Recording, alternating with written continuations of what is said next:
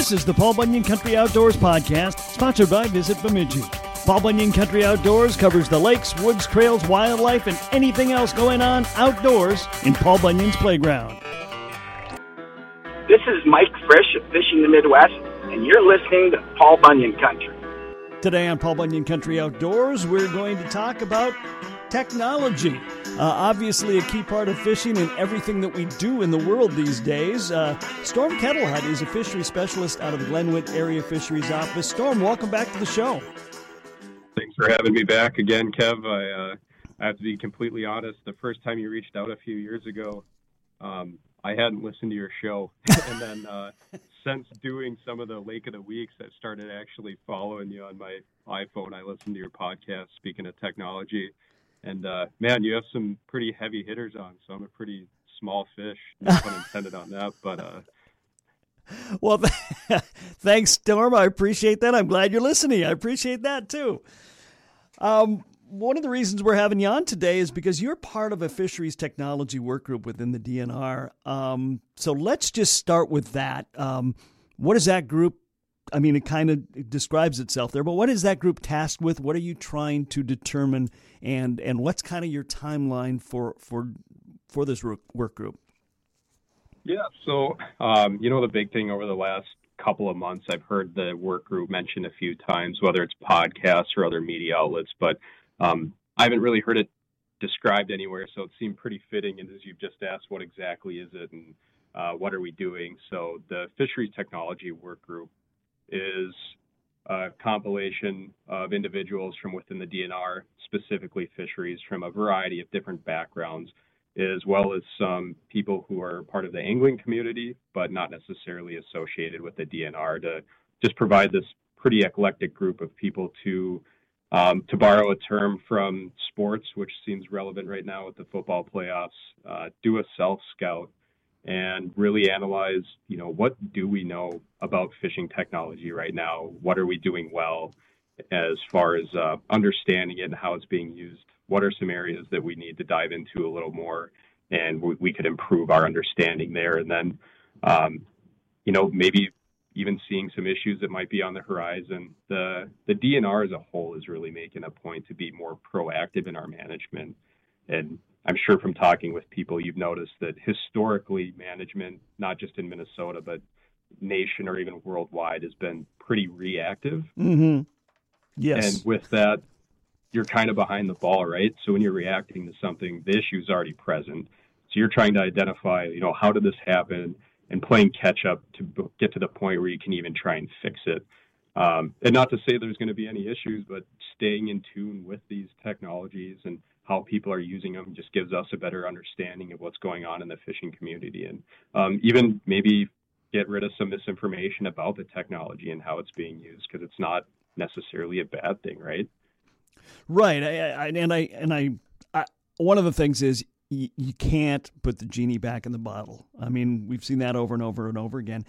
And in Storm, the thing that I find interesting is when you talk about technology, the, the, the, many layers of technology. For example, just in the development of better rods, better reels, uh, better lures, that's all technologically driven as well. So it's not just the scope, which we'll get into, and, and some of that stuff.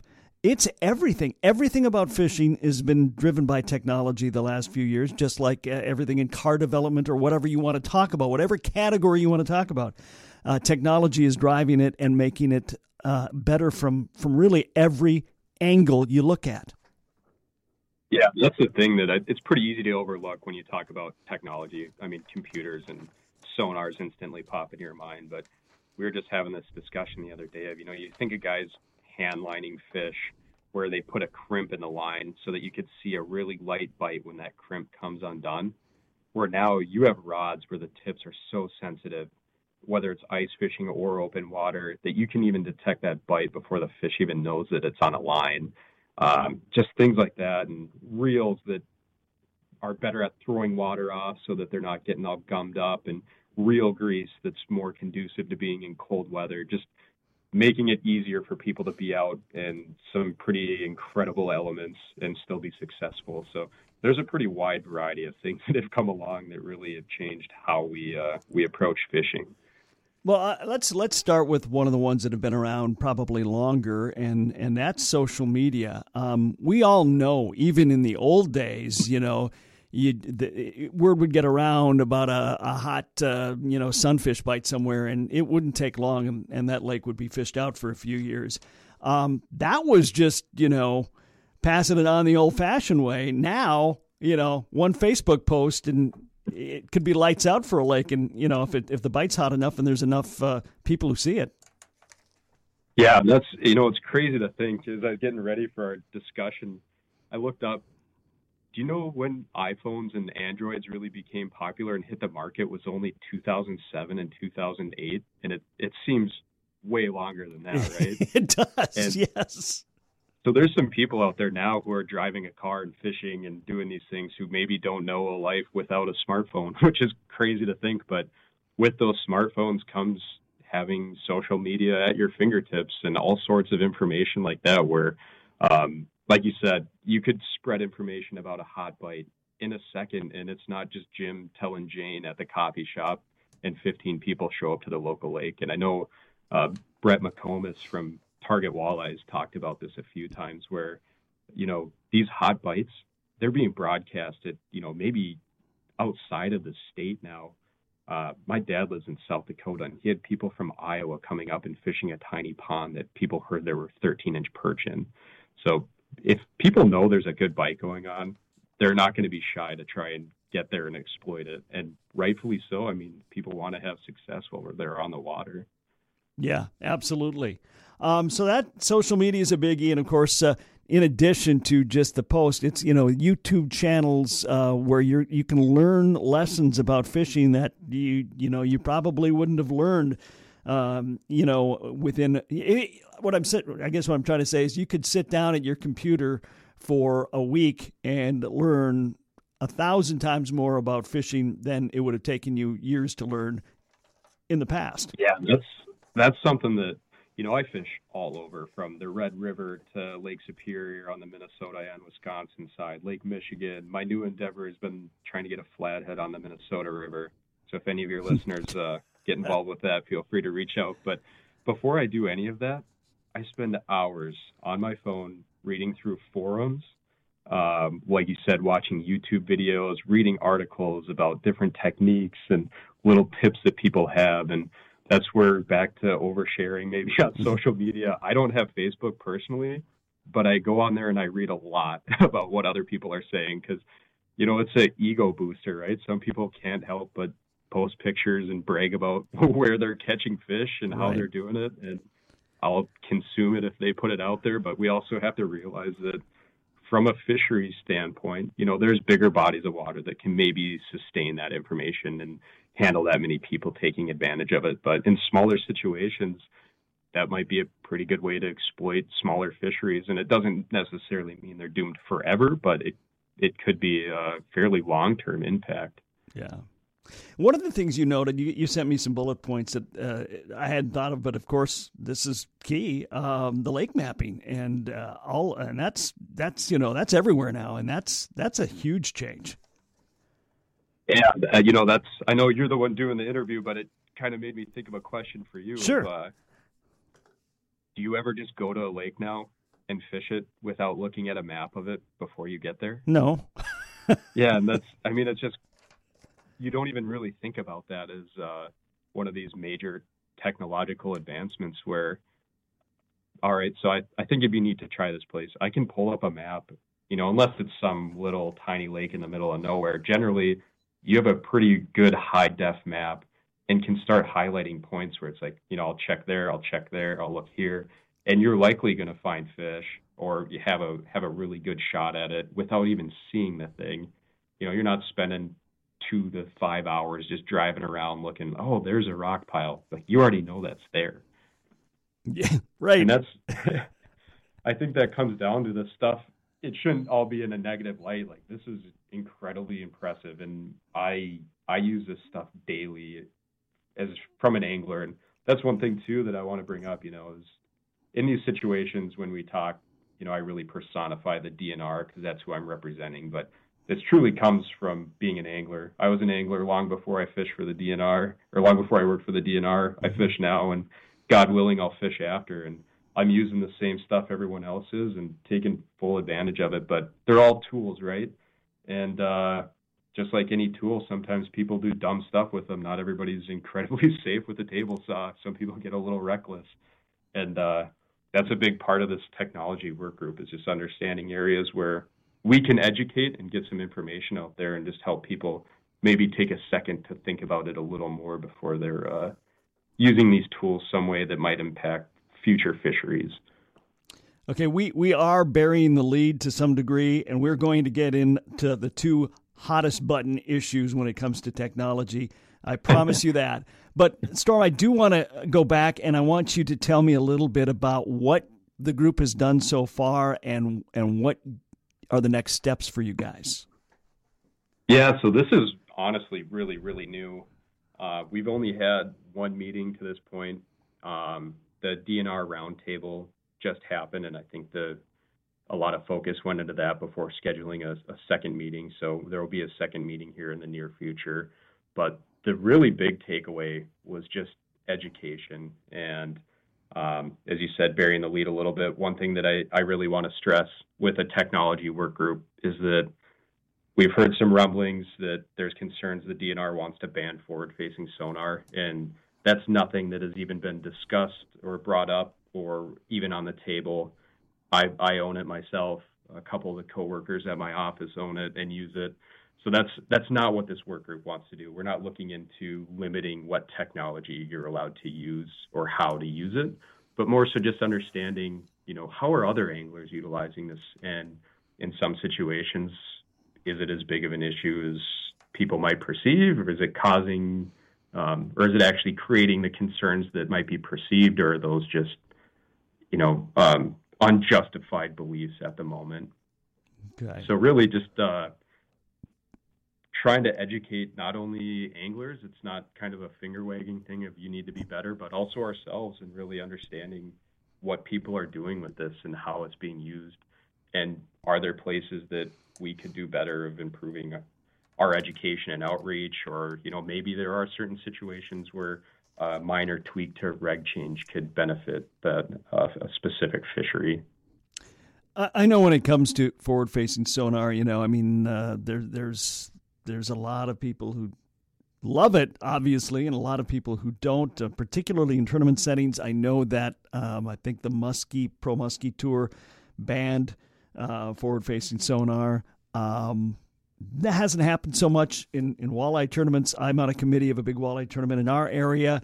There had been expressed some concern from some anglers about it.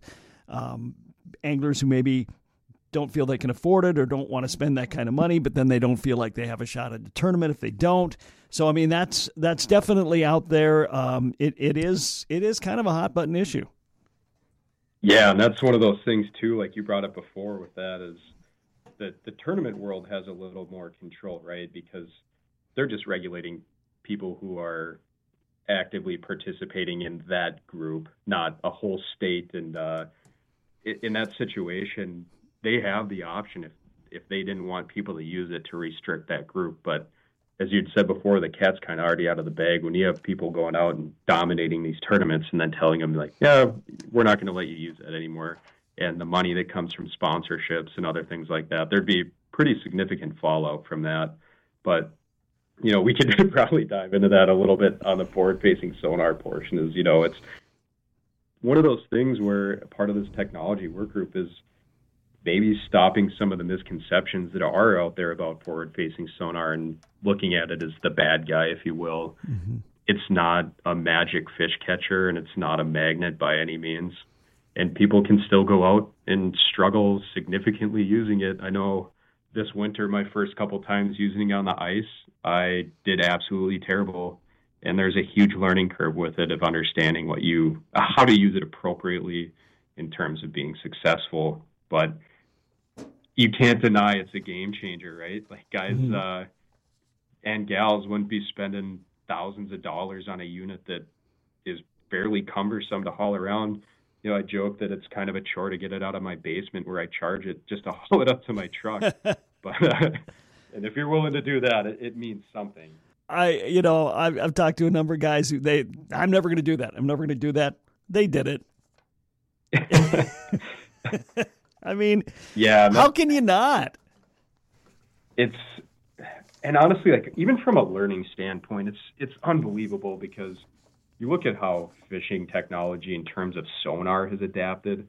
You know, back back in the 70s, is a little note, they actually had support from within the DNR and the broader community to try and ban graph recorders, which were basically paper versions of flashers. And there was an argument that if you could clarify that bottom separation, it was going to be the end of walleye fishing.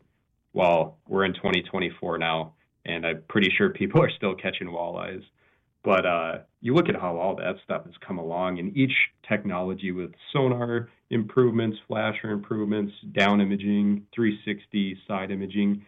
Fish are so cryptic, but each one of those kind of peels a layer off, right? Where we learn more and more about how they're behaving and you know the, the habitat they're using. And this is all just as an angler observing on the water without even having to crack a book which that portion of it is incredibly impressive. And i think there's a draw from that standpoint too of uh, you know just knowing what's going on. I think humans in general are kind of hungry for information and the more you understand and once you've seen it it's i mean it's so tough to go back. Have, have you personally had the chance to fish with it, or do you own it yourself? I, I don't. I typically uh, fish with people though who do have it. So I I I uh, I just uh, jump on a lot of other people's boats. that's that's the right way to do it because it still has a hefty price tag. Yeah, and uh, it took a lot of convincing on my part to sell my wife on it being something that we need. um, telling her that it would help put food on the table was not uh, was not helpful. But uh, it's incredible, and I kind of fell in that same boat of going out with people and seeing how they were using it. And even though we maybe didn't catch any more fish than we would have otherwise, just seeing how they react to bait or what they're doing in that situation, and fish being in areas that you never would even guess before, like that stuff, I it blows my mind. And I think that portion of it is is so cool and not necessarily something that's dangerous, right? But there are areas where that could be. Um, to maybe get into the other hot topic that you brought up, and I don't know how far I want to venture down this rabbit hole because I'm not really involved with the barotrauma studies, and mm-hmm. um, I'm fairly far removed. And I, uh, it's been blown up online. I'm sure most of your listeners have at least heard of some of the stuff going on, but we will go there next. Storm and I discuss barotrauma. This is Toby Kavalivag. All of us at LOA are proud to make Kev Jackson sound smart. Sort of. This is Paul Bunyan Country Outdoors. Hi, this is Dick Beardsley with Dick Beardsley Fishing Guide Service and Fish House Rentals. Are you looking to plan your next ice fishing adventure? Well, look no further as Bemidji, Minnesota is the place to be. There are over 400 fishing lakes within a 25 mile radius of Bemidji. Come drop a line and become a fishing legend. While on your fishing adventure, explore the hundreds of well groomed snowmobile trails that Bemidji has to offer. Don't forget to take a picture with the historic Paul Bunyan and Babe the Blue Ox. Bemidji, bigger fish and better stories. I'm Chuck Hassey, Leisure Outdoor Adventures, and you're listening to Paul Bunyan Country. Let's start with uh, an ex- uh, just a definition for those who aren't familiar. Um, what is barotrauma? So to think of it in a human perspective, um, going underwater, the deeper you go, pressure increases, mm-hmm. and the further you go down, that atmospheric pressure is continuing to increase. And then you see things like uh, you hear of the bends. When people come up from being at depth for too long and they come up too fast, we start to see different neurological impacts and other physical um, damage that happens to human beings. And with fish, it's a little different, right? Because they have swim bladders they can go down to these adepts and adjust using their swim bladders. But it can take some time, especially the deeper you go. As I mentioned, that pressure increases. So if they're down, you know, the magic number that keeps being brought up is deeper than about 30 feet is where they start to see a lot of impacts. Mm-hmm. When that fish is at that depth, they might be able to slowly get down there and sustain that and live there comfortably. But as you bring them up, especially at a quick rate. And when I say quick, I don't mean that you could sit and reel these fish up slowly and they wouldn't have any impact. Um, you could take, you know, two minutes to get a fish up and it might still have barotrauma. Um, that's where they start to have similar uh, things as I mentioned with the bends, with damage to internal organs. Um, their swim bladders you might see protruding from their mouths, where it's just really them not being able to compensate for that depth change quick enough. Okay.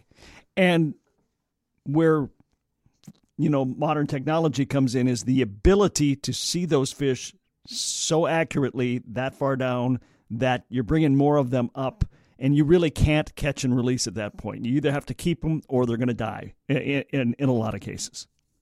Yeah, and that's where you know to some people who may have watched these videos or podcasts or things, no matter what side of the aisle you fall on, of you know, being critical of how the DNR did their experiment, which you know, some of that is justified, and you know that's part of science you need to improve. But either way, if you agree with what happened or don't, everyone involved has said the same thing: is you know, fishing deep is something that maybe you just shouldn't do unless you plan on keeping those fish, and this isn't new with LiveScope.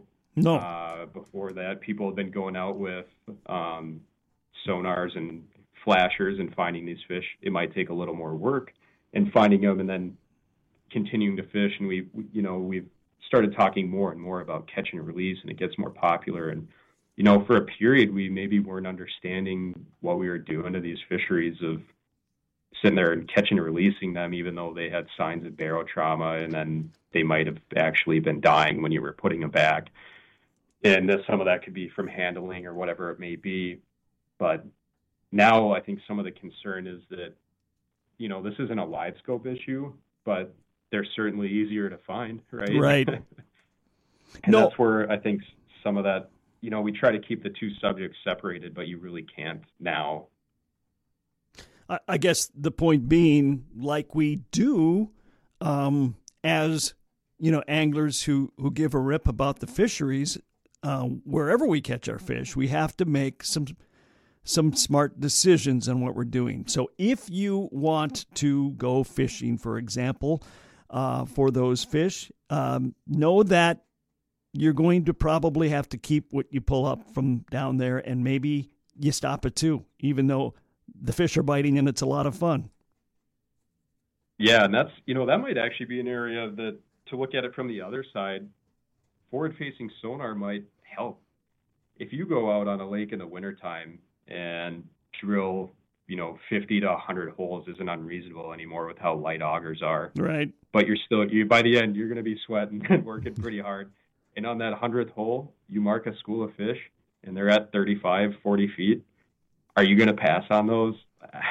I know it would be tough and after putting in that much work, it's going to be really tempting to sit there and catch them, especially if they stick around.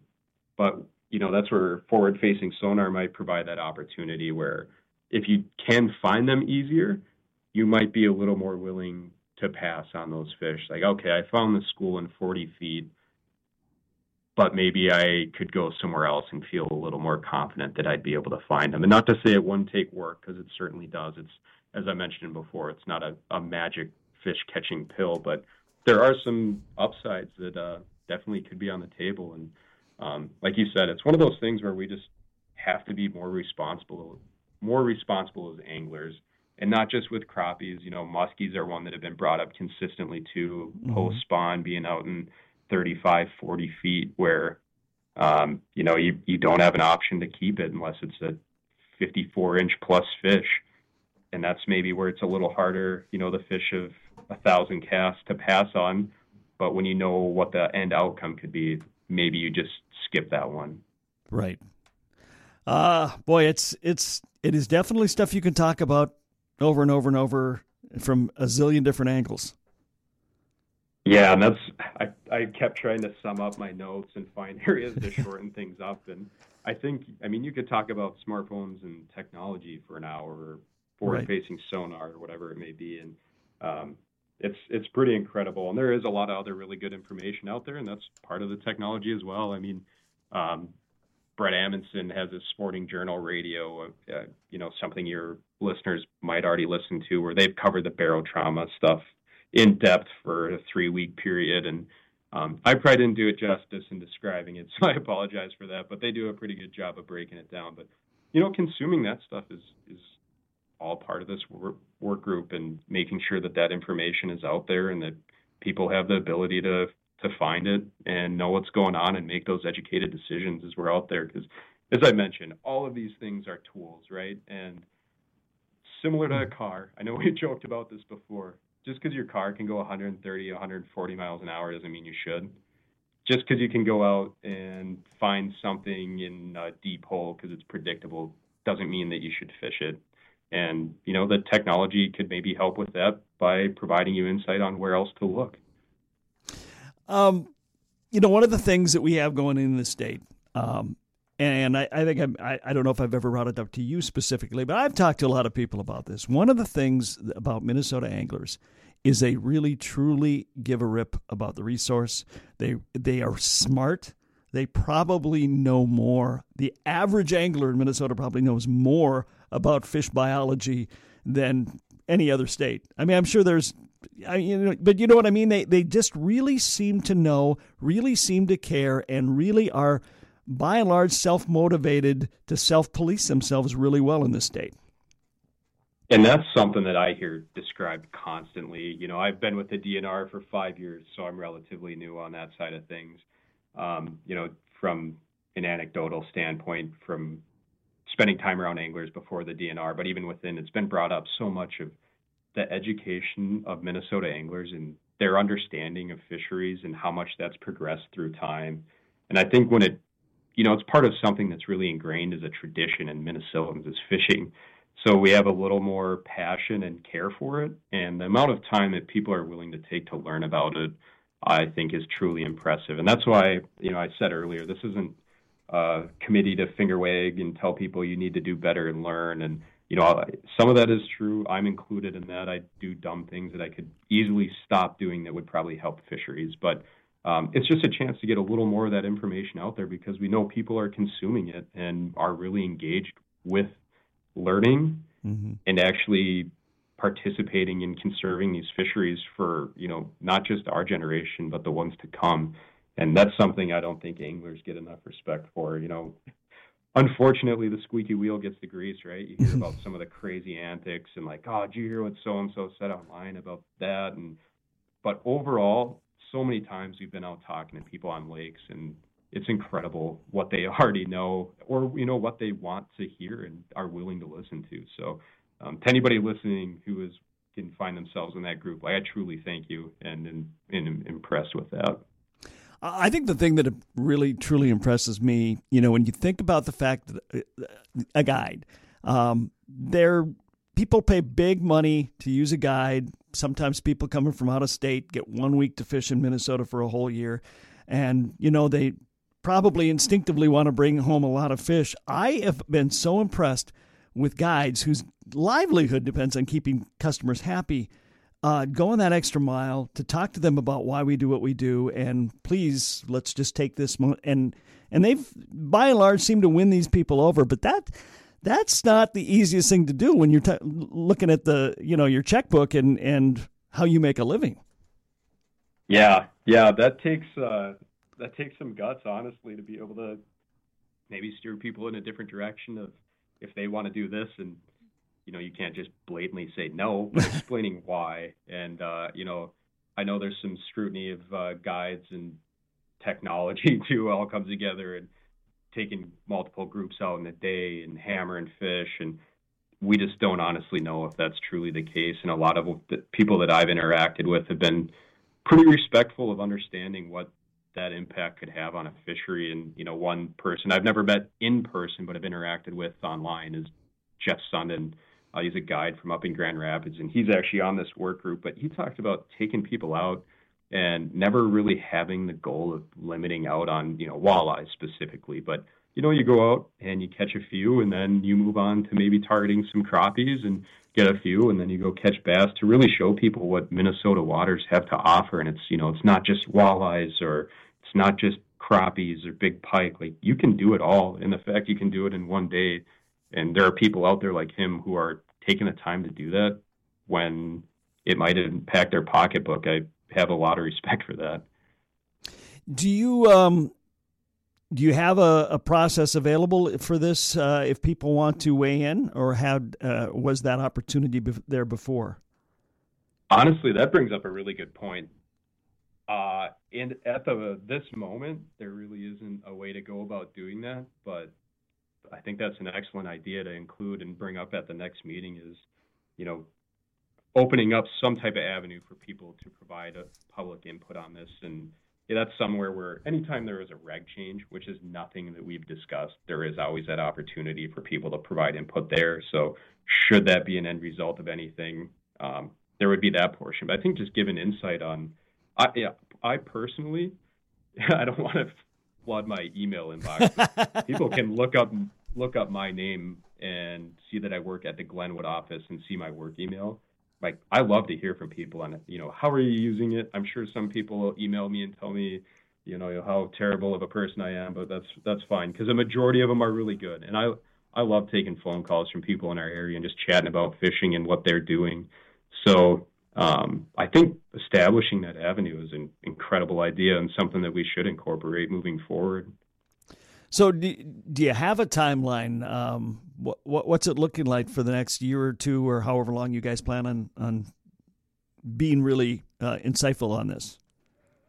Uh, honestly, I think it's going to be indefinite because, okay. as I mentioned earlier, um, you know, technology with the progression quickening, how fast new stuff is coming out. There's always going to be a need to have people who are on the front lines, and that's the big thing about having some of these people in the angling community on board is, you know, they see how this stuff manifests on the water. We might have ideas or hear about it, and some of the new technology is getting tried for three years before it's readily available to the public, and that's something that we're just going to constantly have to stay in tune with. And the education thing, um, you know, uh, that's one thing that we do have a goal on for sure is, you know, getting some type of uh, readily available media, whether it's just a web page or a handout that can be distributed with fishing guides uh, or the reg books about you know some of the hot button issues and things that you can do to maybe avoid finding yourself in that situation. We'd like to have something like that out by Fishing Opener. Um, other than that, I think a big thing right now is just kind of doing the the review and finding out areas that we need to improve on and gathering that information about you know what are some of the concerns. Uh, one of my coworkers at the glenwood office right now is presenting at the midwest fish and wildlife conference next week and he's been looking into live scope use and um, that's something that hopefully we could make available that people could somehow find that information where right now it's actually incredibly low and i don't want to steal his or rain on his parade or steal his thunder because he's done some incredible work and the amount of time that he's had to spend into digging into this is unbelievable. But really is what he's found from a few creel surveys that have recorded that data is that, you know, catch rates might be a tiny bit higher with people using forward facing sonar. And harvest rates are actually a little little lower, but there's no significant difference. But one thing is I think on the high end, only like 13% of anglers were using it in these creel surveys. So it's still fairly new, and it's going to be important to continue to monitor that. So that's a huge part of this work group is staying involved with uh, studies like that that uh, Nick Rydell is doing. Um, that that work is honestly like cutting edge, not like on the front line. So staying informed there, so we can track those trends, and if they're there are any issues, or you know maybe a fishery starts to tank and people point at technology as the issue, we can say, hey, we have this data. That's not what's going on. We need to look somewhere else and could potentially solve that issue a lot quicker. Well, if you don't have one yet, I'd suggest you guys get an AI subgroup put together because that's going to be hitting us next. That's a good point. I won't have to do these interviews anymore. Uh, some AI bot can just uh, uh, no, no, no, no, no, but uh, yeah, that's that's true. That's going to be. Uh, I know one of my coworkers, his wife works at a school, and hearing some of the stories about that is unbelievable. Yeah, it, it is. And I, I don't know how it's going to manifest itself, but I just know it is because it's manifesting itself everywhere. We know, I know it's a big deal in our industry, and uh, there's a lot of us that are looking at it with a little bit of suspicion, but uh, it, it's, I know. it's coming being in media and journalism, I can only imagine the. I, I guess I don't even know where to start on that. Like, it's kind of scary. It's kind of cool, and I think that's kind of the same place we find ourselves. Is like, where do you utilize it beneficially, and where do you maybe try and curb some things that could be disastrous? Right. Oh, believe me. I, yeah. I mean, like I said at the outset, technology affects everyone unless you're Amish, and it uh, it it's it's just its tentacles, and I don't necessarily mean that in a negative way, but its tentacles are reaching everywhere, and and we all have to figure it out. Not just those of us who work for the DNR or are fishing guides or fish. I mean, it's everywhere, and it's everything. Yeah, that's uh, kind of the drum I've been beating is responsibility, right? Yeah. Each individual needs to take ownership on whatever front it is and just make sure that you're you're doing the educated you're making educated decisions and uh, trying to do things that are going to uh, you know better better the situation whether that's fishing uh, schoolwork radio and you know in general i kind of have the perception or this idea you know just be a good human being and Yes. when you think about that for a second it can make that decision process a little easier All right. Well, it was great conversation today. I, I'll be keeping tabs on it. I mean, if is there are there releases out? Is there information out for people if they want to kind of read up on this? Uh, do you guys have any information for them somewhere on the website?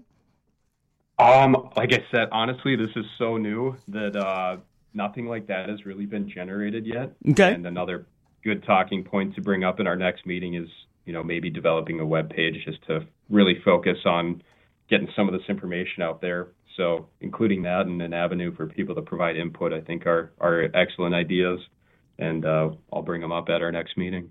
All right. And anything that comes down the pipe, I'll be sure to uh, at least uh, relay to you so that that can be spread out a little bit amongst your listeners. That'd be awesome. That would be great. Um, yeah, it's not going away, like I said, and, and, and everybody's interested in it. So uh, it, it's going to be an in- interesting couple of uh, couple of years going forward for sure. Certainly, yeah, it's uh, it's exciting. I don't mean to make it sound doom and gloom. I hopefully hopefully didn't do that, but uh, it's exciting. But there is uh, there is some concern in areas as well. So it'll be interesting to see what it brings. Well, he's Storm Kettlehut. He is a fishery specialist out of the Glenwood office. He's part of the uh, technology and uh, group that the, the DNR is putting together. Um, thank you for the time, Storm. Thanks for your insight. I really appreciate it. And uh, I know we'll be talking in the future because I'm starting to put my lakes together. So uh, I'm sure I'll be calling you down the road here. Perfect. I look forward to it. And uh, like I said before, thanks for uh, having a little guy like me on with all the all the big guests, so I appreciate it. Yeah, country, country.